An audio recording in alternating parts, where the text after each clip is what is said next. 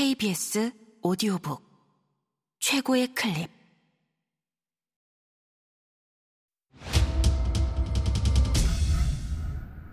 KBS 오디오북. 아무튼 산. 장보영 지음. 성우 허예은 읽음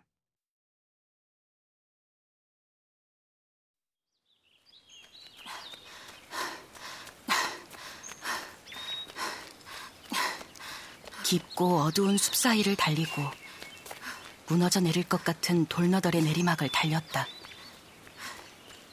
다시 가파르게 이어지고 이어지는 이름 모를 낮은 산들의 정상을 앞에서 뒤에서 누군가가 달리고 달려서 이 세상 모두가 달리고 있는 것 같은 순간을 달렸다. 10km, 20km, 30km. GPS 시계 속 고도와 거리가 서서히 채워지고 경사에 따라 나를 둘러싼 사방의 경치가 시시각각 달라지고 환희, 무념, 체념, 감탄, 원망의 감정이 드라마처럼 지나갔다. 또 이렇게 하나의 길을 완성하는구나. 그런데 왜 항상 작정하고 덤빈 일들은 기다렸다는 듯 배신을 할까? 40km 지점에서 다리에 쥐가 나버렸다. 종아리와 허벅지가 딱딱하게 굳어 달릴 수가 없었다. 잘하고 싶었는데, 잘할 수 있을 것 같았는데, 폐잔병처럼 하염없이 걷고 걷고 걷다가 결국 DNF, Not Finish. 결승선을 10km 남기고서 그만하고 싶었다. 그렇게 달려왔는데 왜 여기까지밖에 못 온 걸까? 이것밖에 안 되는 걸까? 왜 이렇게 힘들지? 힘들게 달려 내가 원하는 건 뭘까? 걷고 싶다. 멈추고 싶다. 이게 다 뭐라고. 힘들다. 너무 힘들다.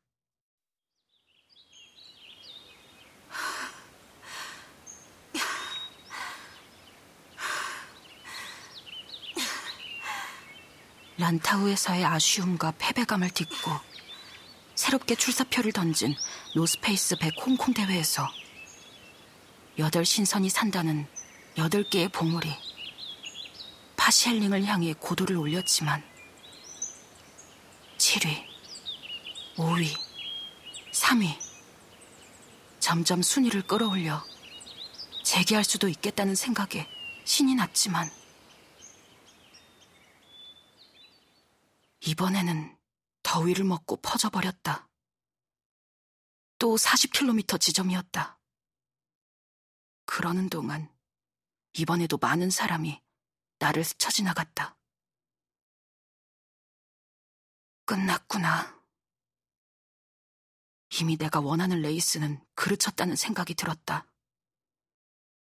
또 DNF를 하고 싶은 마음이 스멀스멀 들었다. 그만하고 싶다는 유혹은 이제 나에게 너무 쉽다. 그런데 이번만큼은 그러지 말자는 생각이 들었다. 그만하고 싶다는 생각조차 그만하고 싶었다. 죽이 되든 밥이 되든 가는 데까지 가보자. 레이스가 원하는 대로 잘 안 풀릴 때마다 포기하면 얼마나 시시하고 쓸쓸할까. 결승선까지 남은 10km 능선을 꾸역꾸역 넘었다.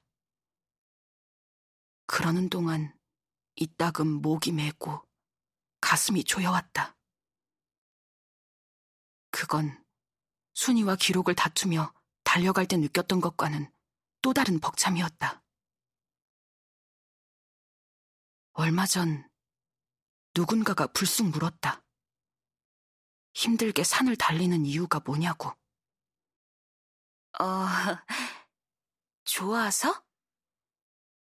그렇게 대답은 했지만 딱히 적절한 답은 아닌 것 같아서 어떻게 이유를 더 댈지 부지런히 궁리하다가 대충 얼버무렸다.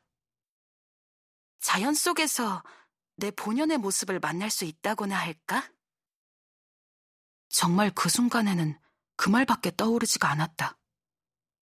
하지만 과연 최선의 대답이었을까? 아무리 생각해도 왜 산을 달리는지에 대한 이유는 부족하기만 하다.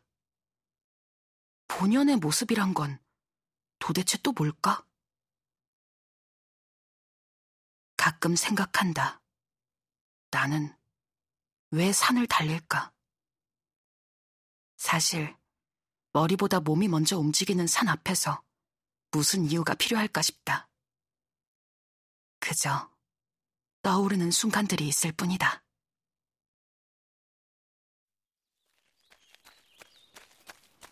동틀 무렵 태양의 붉은 빛을 받으며 달아오르는 대지 위를 달리던 새벽.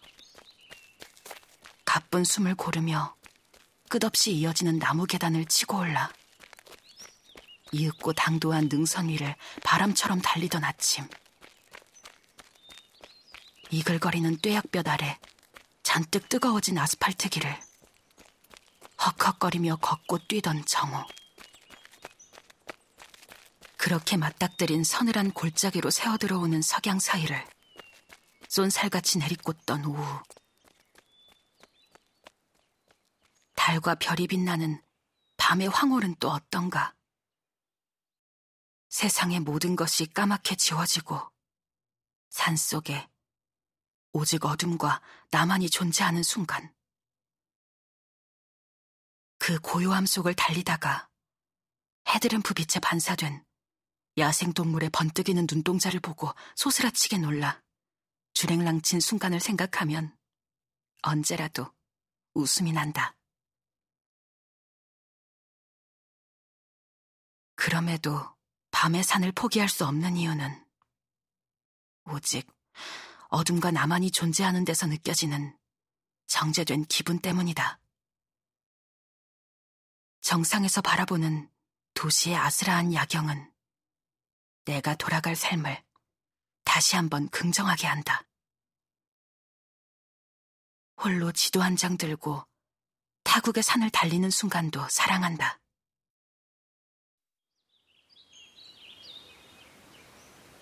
일본 불교의 어머니 산으로 통하는 교토 히에이산. 산세가 삐뚤어진 코를 닮았다는 데서 이름이 유래했다는 사이타마현 하나마가리산.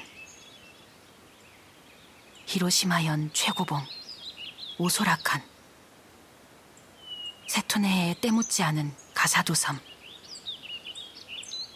그곳을 달리면서 나는 왠지 누구에게도 알려주고 싶지 않은 나만의 비밀스러운 산을 발견한 것 같았다.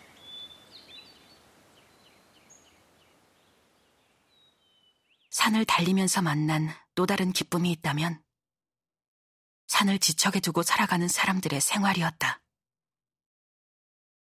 담장 너머 빨랫줄에 걸린 옷가지를 바라보며 그곳에 사는 누군가의 일상을 상상해 보기도 했다. 등산로의 방향을 물으려고 들른 민가에서 마을 주민의 친절한 안내를 받기도 했다. 그럴 때면 관광객은 그들이 어디 있었는지 모르고 여행자는 그들이 어디로 가는지 모른다는 폴데로스의 말을 실감한다.